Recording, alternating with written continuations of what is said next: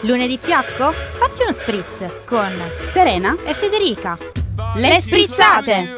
Il tuo programma italiano in onda dall'Ungheria Tutti i lunedì dalle 18 alle 19 su Muster FM 89.6.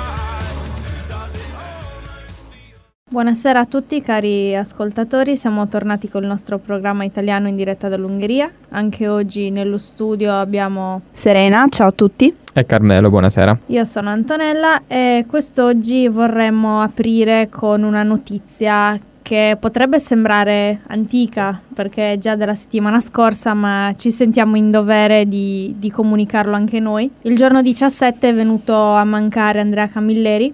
Ci teniamo molto a ricordarlo in quanto una delle nostre puntate è stata proprio dedicata a lui, alla sua vita, alle sue opere e al suo personaggio principale Montalbano. Da questo punto in poi i fan, nonostante saranno molto tristi per la perdita di questa grandissima figura letteraria, avranno comunque la possibilità di capire e di sapere finalmente, dopo anni e anni di letture, di avventure, di indagini, quale sarà la fine di Salvo Montalbano. Sappiamo che non muore, ma vogliamo scoprire appunto qual è l'epilogo di questa grande storia e sarà alla fine il grande lascito di Camilleri, che ovviamente non lascia solo Montalbano, ma anche tutta la sua vena da intellettuale. Questa forse ci mancherà più. Lui come intellettuale, suoi, le, le sue frasi molto così taglienti, questo suo modo di stare su una linea, di seguire una linea dritta, ma di ascoltare sempre il parere degli altri con grande educazione.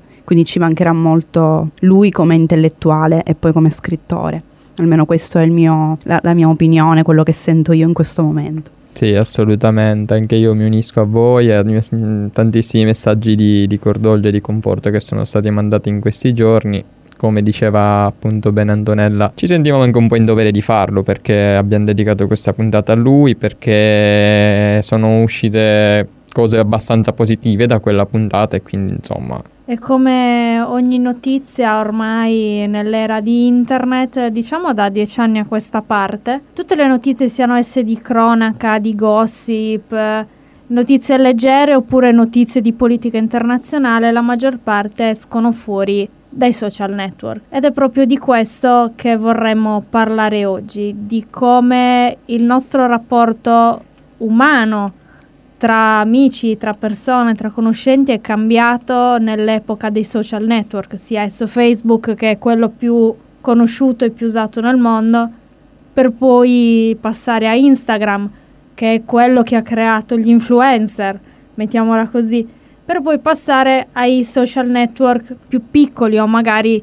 relativi solo ad alcuni paesi, come per esempio la Cina, in cui Facebook è bloccato, ma non si sono fatti bloccare da questa cosa creando il loro Facebook, il loro Instagram. questa dimostrazione di quanto nel 2019 la gente abbia così tanto bisogno dei social network che se io ti blocco il tuo alla fine io me ne creo uno nuovo, l'importante è che comunque io vivo di queste cose. Ed è curioso come tu appunto citavi i rapporti umani, perché appunto di rapporti umani penso che non si possa più parlare arrivati a questo punto della, della nostra storia. Sono No? assolutamente d'accordo con te, infatti parleremo anche di questo e del nostro appunto rapporto, come ci rapportiamo alle altre persone, ma possiamo dire tranquillamente iniziando ora che soprattutto nei piccoli paesini che sono quelli da cui n- noi proveniamo, possiamo avere mezzo paesino come a- amici su Facebook, ma se ti incontri nella piazza del paese o durante le sagre non ti saluti neanche. Sì, non c'è poi un reale rapporto, una reale relazione con queste persone. Sono certa che ognuno di noi in questa stanza abbia, non so, centinaia di amici su Facebook e alla fine con chi è che abbiamo realmente rapporti? Con quei boh, 10 che sono effettivamente amici nostri in qualche modo, conoscenti. Effettivamente sono relazioni effimere e molto spesso mi è capitato di accettare amicizie perché vabbè sì lo conosco di vista, Esattamente, Vive- esatto, vive nel mio stesso paese, vabbè lo conosco e vabbè conosco la mamma, però alla fine non sono rapporti veri. Ormai i social fanno parte della nostra vita ed è una cosa un po' spaventosa da dire, no? Se pensiamo un attimo a tutte le conseguenze. Però personalmente, e io sono una figlia degli anni 90, io non ricordo cosa ci fosse prima dei social network. Questo fa ancora più paura. Sì. Cosa, cosa facevamo prima di commentare sotto le Esatto. foto di, di Instagram o come, come facevamo a, a sapere gli ultimi gossip se non andando a comprare la settimana dopo il cioè in edicola Ecco. d- dopo la messa perché credo che fosse Sì. quello il, il- il tratto distintivo dei nostri anni 90 Sì. Beh, io mi ricordo che appena prima dell'avvento dei social io passavo le mie giornate in strada a giocare a pallone con gli altri bambini, che è una cosa che penso che appartiene alla mia generazione e che adesso si è persa, se non quasi completamente, insomma. Sì, sei stato il eh, fanalino di coda, Sì. eh, Esatto. sì, l'ultimo perché forse, per adesso, chiudere l'era. Sì, sì, perché adesso vedo, cioè è tristissima questa immagine che tu cammini per strada e vedi i bimbi che sono ancora fuori, però stanno guardando i video su YouTube Sì. in giro e ti viene la voglia di dirgli, cioè svegliati, nel senso non è questo quello che dovresti fare, però insomma La i tempi vita cambiano. è eh. al di là del, del cellulare. Sì, i tempi cambiano. Bisogna capire se è un cambiamento positivo o negativo Sì. o se ci può essere una via di mezzo tra il positivo e il negativo. E ne parleremo più avanti dopo questa breve pausa musicale.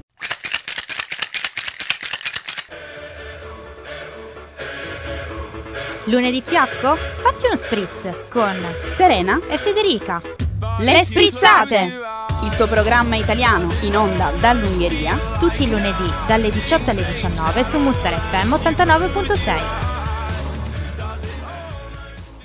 Bentornati al nostro programma italiano, come ogni lunedì siamo in studio in diretta da, da Nine Ciasa e quest'oggi abbiamo deciso di parlare dei social network e di come i social network stanno influenzando la nostra vita, nel bene e nel male.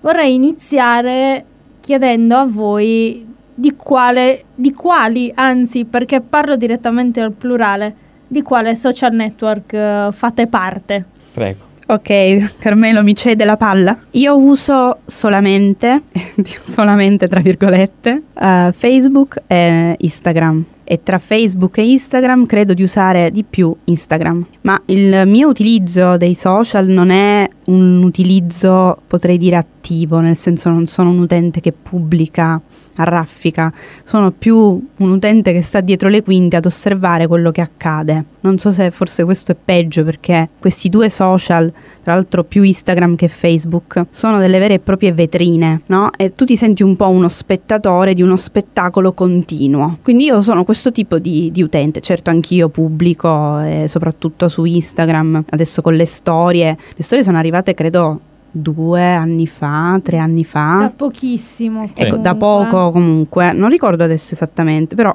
è stata una novità Mhm, tutta di Instagram, poi copiata dagli altri social network. Facebook, Whatsapp, tutti insomma. WhatsApp e le stories secondo me hanno cambiato molto il nostro rapporto con Instagram stesso. Questa storia che dura solo 24 ore, no? mhm, mhm. E qua potremmo parlare ore e ore di questa cosa, del- dell'immediatezza, di, di- di questa cosa effimera. Però sì, eh, utilizzo molto Instagram e soprattutto le stories, però non credo sia un bene e ne riparleremo. Sì, beh, io sono partito da, da Facebook perché, beh, come dicevo prima, appunto, sono l'ultima generazione dei bimbi che giocano per strada, però sono anche tra i primi che poi è arrivata questa moda e quindi, beh, tutti sul computer. Quindi sono partito da lì, onestamente. Poi ho conosciuto Instagram nel 2015, credo.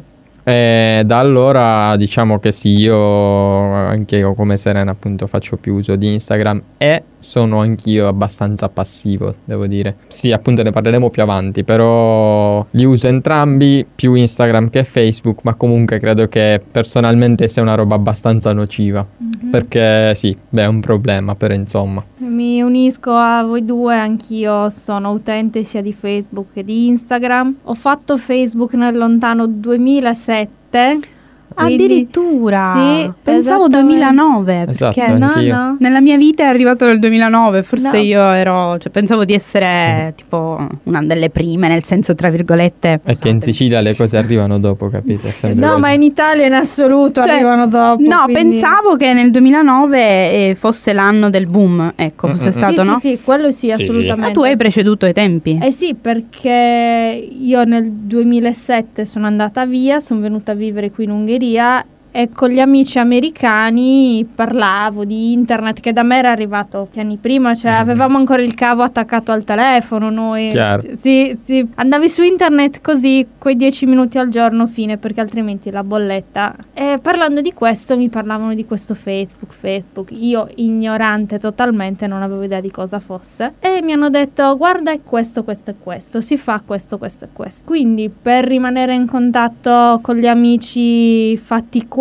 vuoi anche per scoprire qualcosa di nuovo e di tecnologico, Certo. ho fatto Facebook nel lontano 2007 e ancora lo uso per comunicare con gli amici che magari ho fatto qui ma stanno ora dall'altra parte del mondo. Per quanto riguarda Instagram, l'ho scoperto forse due anni fa, cioè da pochissimo, perché non so, forse prima non mi interessava molto, non so sinceramente. Magari non rispondeva a quelle che erano le tue esigenze comunicative. Esatto. Perché sono due mondi diversi, Facebook e Instagram. Esattamente, perché su Instagram, eh, mettiamola così, puoi farti maggiormente i cavoli degli altri. Sì.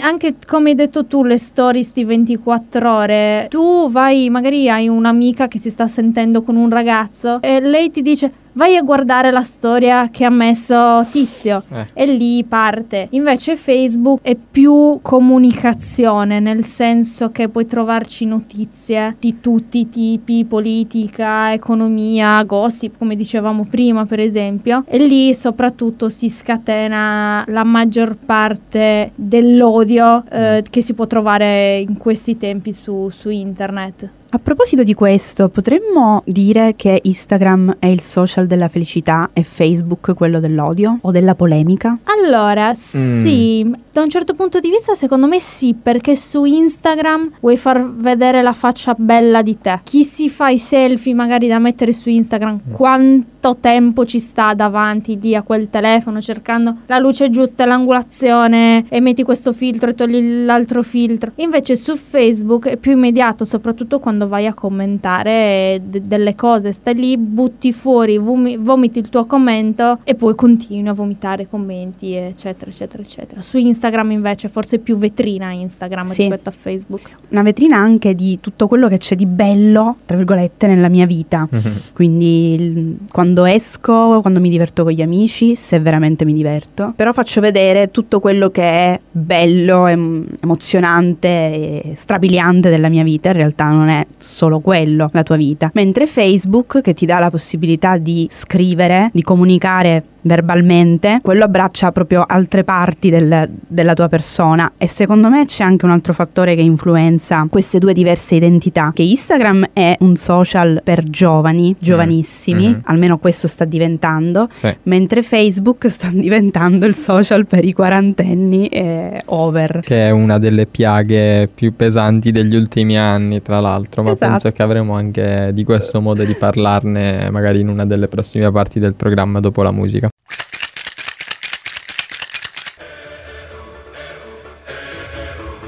Lunedì fiacco? Fatti uno spritz con Serena, e Federica. Le sprizzate! il tuo programma italiano in onda dall'Ungheria. Tutti i lunedì dalle 18 alle 19 su Muster FM 89.6. Quindi oggi si parla di social. Penso che insomma se ne parlerà anche in una vena un pochino critica perché ancora stiamo cercando di rispondere alla domanda se fanno bene o meno. Abbiamo visto che diciamo i due principali in questo momento, in quest'epoca, sono Facebook ed Instagram, però effettivamente ragionavamo di come ci siamo dimenticati di Twitter. Esattamente, Twitter che come diceva Serena in un fuori onda è il social forse delle elite. Sì, intendo dire non è forse per le masse, per quel poco che ho visto, è un mezzo di comunicazione più votato per la politica, per gli intellettuali, per chi vuole avere un dibattito su questioni più delicate, più importanti. So che nascono polemiche anche lì. Sì. Assolutamente. Però sono sempre su questioni particolari. Sì, ma sai perché? Perché alla fine Twitter eh, è ancora più restrittivo, nel senso che tu hai un uh, tot di parole che puoi spendere per parlare di qualcosa. Quindi fondamentalmente di solito funziona che tu butti lì una frase e dipende da come questa frase viene interpretata, poi ci sono quelle persone che ti supportano, ma molte di più sono quelle che poi alla fine cominciano a fare commenti negativi e nascono storie polemiche, quindi diciamo che è una roba ancora più diretta in questo senso. Sì, ma non, non mi pare sia come Facebook, dove chiunque, No. perdonatemi il termine, però vomita la sua opinione senza filtri. Mm. Non so, poi forse dipende da chi segui, però non credo sia un social appetibile alle masse. Ecco Sì. questo. Esatto. Non è come Facebook in questo senso. Esattamente, perché al- che Twitter sia più un mezzo comunicativo come lo può essere una stringa di un'ansa. Esatto, così, esatto. anche Mhm. per quanto riguarda il numero dei caratteri. Se prima erano 140, adesso sono 280, ma sono comunque 5 stringatissime righe di notizie. Motivo per cui non posso usarlo. Ecco. È impossibile per una logorroica un- avere un limite di parole. Ma poi pensiamo anche che se guardiamo un telegiornale, molte volte le notizie che vediamo nei titoli sono notizie prese da Twitter perché il politico di turno ha detto questo oppure qualcuno ha pubblicato una notizia su Twitter che da lì è esplosa e magari ha fatto in modo che si aprissero delle indagini, magari pensiamo solo al fatto che la comunicazione politica ora, almeno in Italia, è completamente su Twitter. Pensiamo al ministro degli interni che comunica su Twitter, che lascia intendere le sue idee politiche oppure le sue opinioni o le sue idee rispetto a questo, a quel caso, esclusivamente su Twitter. E da lì poi la notizia passa ai media più grandi che sono la- comunque la televisione e la carta stampata. Oppure pensiamo che Donald Trump negli Stati Uniti fa esattamente la stessa cosa. E questo direi è certo più immediato perché se i tuoi elettori ti seguono su Twitter sanno esattamente cosa stai facendo o cosa stai pensando in quel momento. Però pensiamo a quanto può essere distruttivo un tweet scritto magari alle 3 di notte e poi il, mattino dopo ti ritrovi con i paginoni dei giornali a carattere 40 che riportano quella notizia e magari potresti anche far scoppiare una crisi come quella che è scoppiata effettivamente tra Stati Uniti e Corea del Nord a causa di un tweet di Donald Trump. Sì, questo è molto simbolico effettivamente. E si ritorna a quello che dicevamo prima, cioè quanto adesso i social fanno parte della nostra vita e noi ce ne serviamo e sono quasi un prolungamento della nostra mente, del nostro corpo. Il nostro corpo perché comunque è qualcosa che noi fruiamo attraverso il cellulare, gli smartphone, no? Quindi io la vedo un po' come un prolungamento del braccio, che è una cosa un po' ci rende un po' ibridi in questo senso. Adesso io non so se condannare o meno l'utilizzo da parte dei politici di Twitter, perché se dovessi scegliere sicuramente preferirei avere un politico che parla attraverso Twitter che non un politico che parla attraverso i talk show terribili a cui assistiamo in questa nostra epoca. Cioè io preferisco ecco vedere anche ov- ovviamente un'opinione non condivisibile, ma non le, le arringhe che ci sono in tv. Quindi non so, è anche un modo per comunicare in maniera diretta con il cittadino, perché tutto sta nell'uso che ne fai. Dovresti farne un uso moderato. Parlavi del ministro degli interni che di certo non ne fa un uso moderato. Quando passa a Facebook viene fuori la sua natura e utilizza Facebook sicuramente per fare gola a tutti quelli che utilizzano Facebook come lui e quindi gattini e foto dei pranzi e video discutibili. Per questo dicevo, ci sono varie nature secondo me rispetto al social e potremmo dare un'identità a ciascuno di questi, quindi Instagram come l'ho definito io felice perché secondo me è un social felice tra virgolette, no? dove si mostra la felicità. Facebook è polemico e Twitter ha questa parvenza di intellettualità che poi insomma Sì, è qualcosa di più diretto, perché se tu ci pensi alla fine è più complicato che magari, che ne so, un giovane o una persona qualsiasi accenda il telegiornale e si ascolti il comizio di Salvini e invece è più facile che vada su Twitter e, e veda quello che pensa appunto condivisibile o meno, ma comunque è un modo per arrivare a quante più persone possibile anche in questo senso. Tra l'altro diretto e secondo me amato da chi soprattutto lo segue per la politica, il fatto che ti dà l'opportunità di rispondere in maniera diretta alla persona, di farsi vedere Esatto. da quella persona. Sì, sì, sì, sì. Infatti tutto il gioco del retweet sta appunto là. Funziona di più secondo me rispetto ai commenti su Facebook. Perché nei commenti si perde. Su Facebook, immaginiamoci, magari stavamo parlando di un post di Salvini, in un post di Salvini si possono avere anche mille commenti nel giro di due minuti, li si perde. Sì. Su Twitter invece no, su Twitter leggi, retweeti e da lì ti costruisci una conversazione che può essere, scusando il gioco di parole, costruttiva oppure completamente inutile. Hai detto bene, ma torneremo a parlare di social e di influenze positive o negative dopo questa pausa musicale.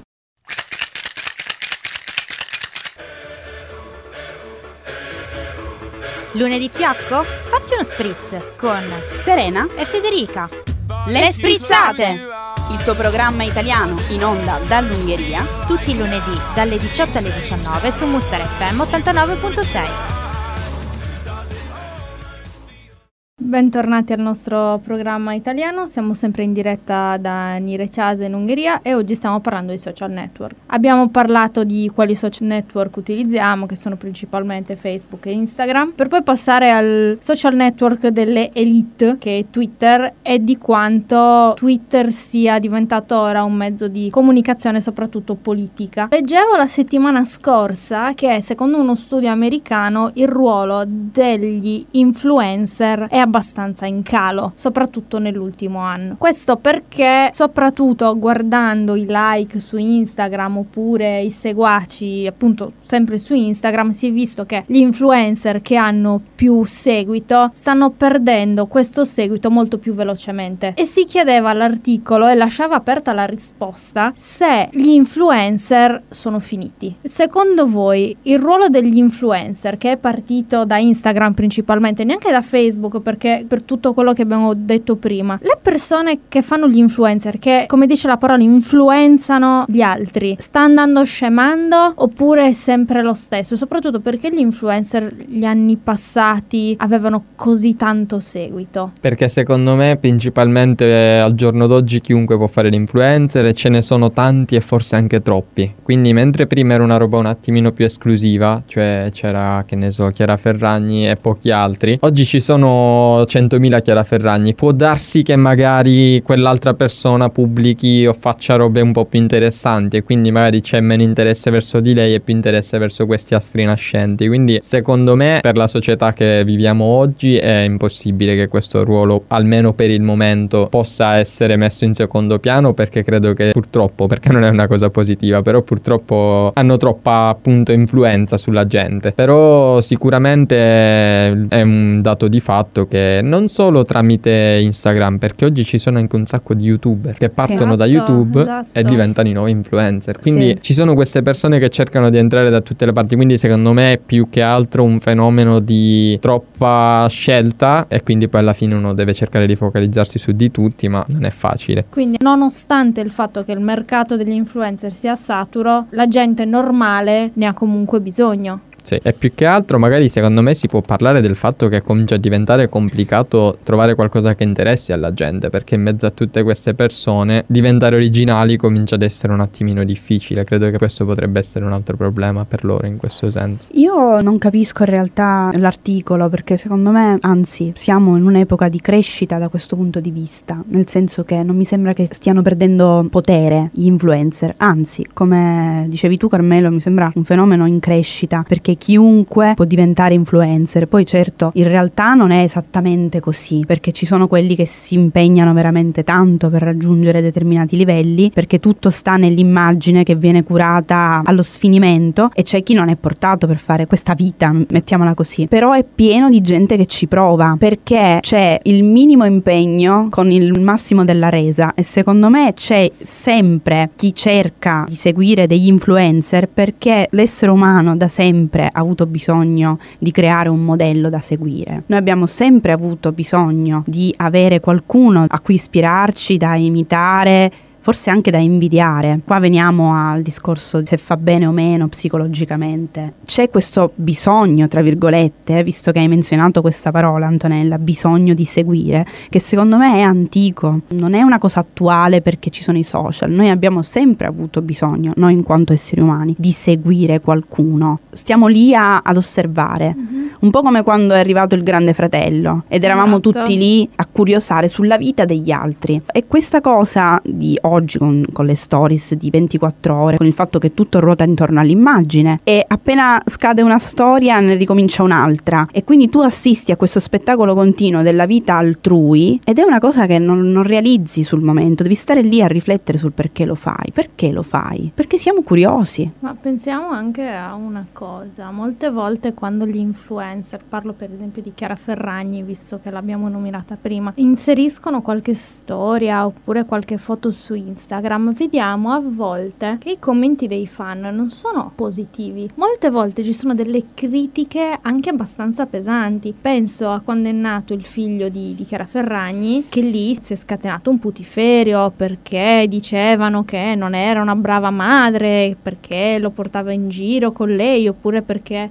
lo lasciava. Lo lasciava a casa, esatto, quando lei andava a Los Angeles a fare il suo lavoro. Ecco, secondo me, non solo per quanto riguarda gli influencer, ma siamo talmente tanto all'interno della vita degli altri attraverso i social network che crediamo di possederne un pezzo e di avere tutto il diritto di andare lì a commentare e a, e a, credere di saper meglio noi quello che è meglio per quell'altra persona. È come nel romanzo di King, Misery non deve morire. Ti sequestro lo scrittore perché non voglio che mi faccia finire la storia così. Esattamente, sì. secondo me, come funziona con i social network. Sì, in pratica Instagram è il social con più filtri, ma nel momento in cui ti devi fare avanti tu sei senza filtri. E tra l'altro, nel momento in cui viene ricordato a queste persone che ci sono dei limiti no? che ognuno poi ha una vita privata che va rispettata, loro rispondono, eh ma tu pubblichi tutto, tu rendi la tua vita pubblica, quindi ti devi sorbire anche questi commenti. Ecco, questa è una grande piaga secondo me, proprio perché ti dà l'impressione di possedere un pezzetto della vita dell'altro e ovviamente non è così, forse dovremmo tornare a possedere la nostra vita e di questo ne parliamo dopo questa pausa musicale.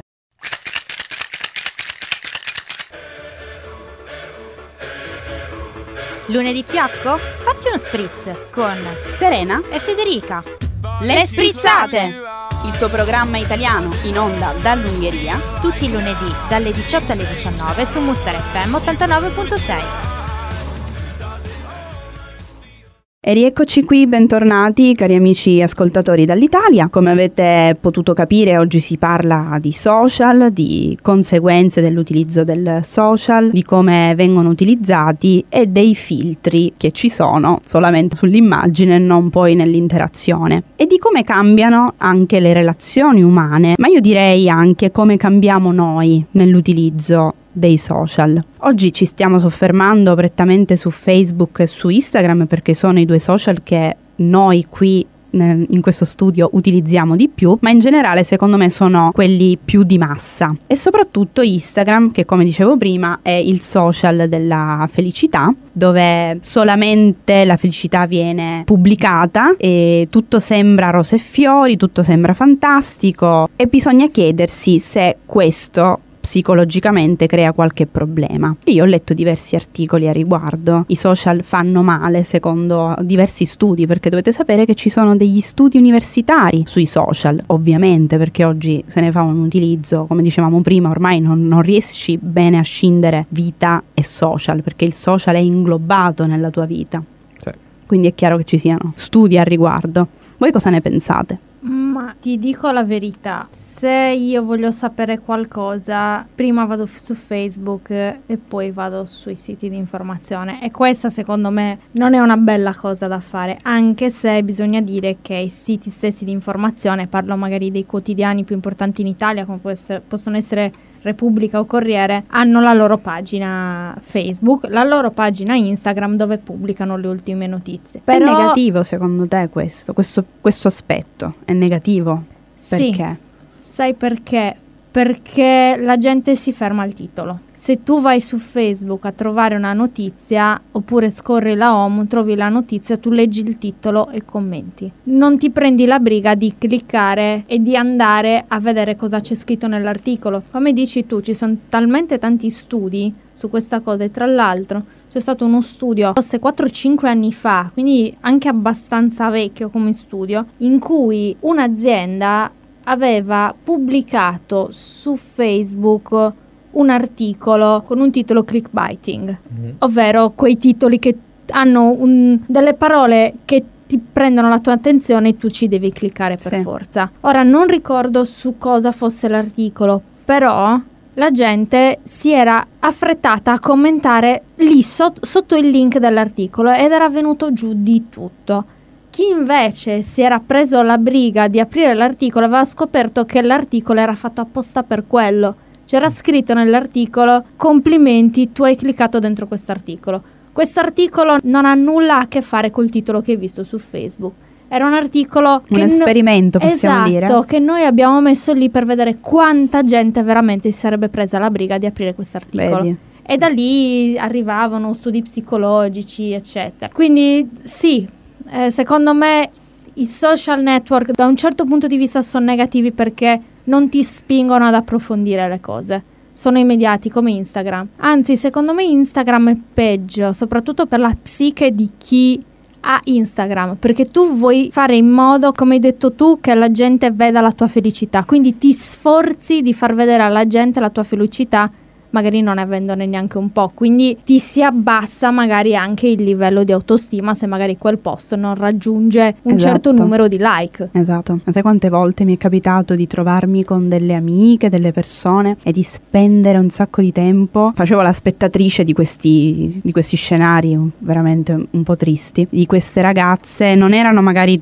non era tutto il gruppo, però c'erano quelle due o tre che spendevano un sacco di tempo per trovare la luce giusta mm. e andiamo nel locale instagrammabile, perché adesso c'è anche questa cosa, no? Dobbiamo andare lì perché è molto Instagram. Claro. Perché significa vado lì a fare delle foto per far vedere poi a tutti gli altri che sono stato in quel posto così figo. Quindi vedi quanto è effimero, quanto alla fine non ti godi la giornata che stai vivendo perché la devi far vedere. E se, come hai detto tu, non raggiungi quel numero di like, la tua autostima ne risente. E ne risente secondo me anche l'autostima di chi sta lì a guardare, di chi magari non ha quella maturità di capire che ci sono dei filtri, che non è è la vita vera. Io penso per esempio a, non lo so, gli adolescenti che non hanno ancora questa, questa scorza, no? Che stanno lì a guardare le vite fantastiche degli altri e poi loro invece sono in questa età meravigliosa e terribile dove tutto fa schifo e tutto è bello, no? Questi... Non c'è la mezza misura, ecco, insomma. E stanno lì a, a, guardare le vite degli altri che sembrano fantastiche e fantastiche non, non lo sono. Quindi secondo me ci sono delle conseguenze dannose per la psiche e non solo dal punto di vista della, dell'autostima ma anche dal dal punto di vista della dipendenza. Non so se vi siete mai sentiti dipendenti dai social,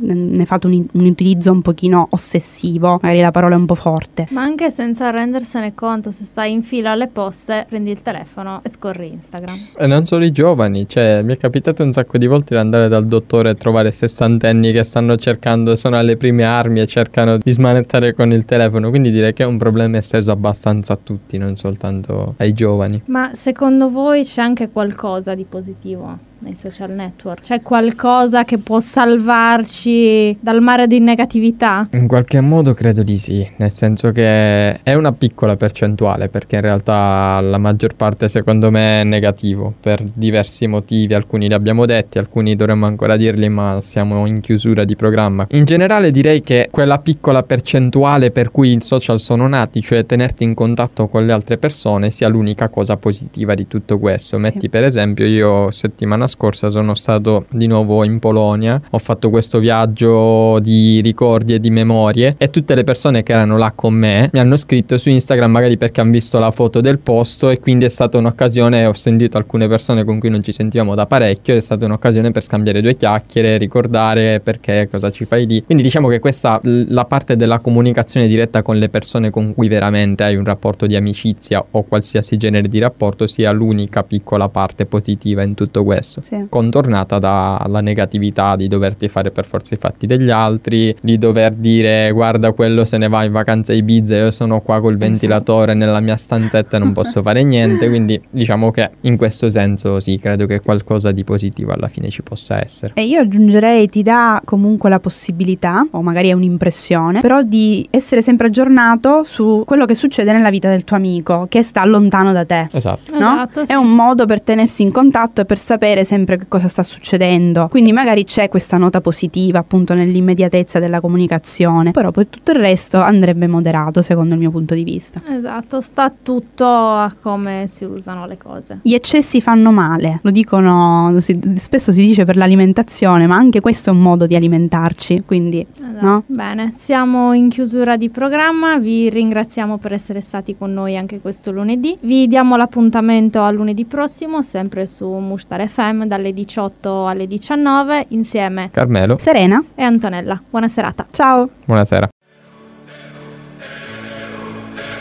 Vi aspettiamo lunedì prossimo con uno spritz. Sempre dalle 18 alle 19, sempre su Muster FM 89.6.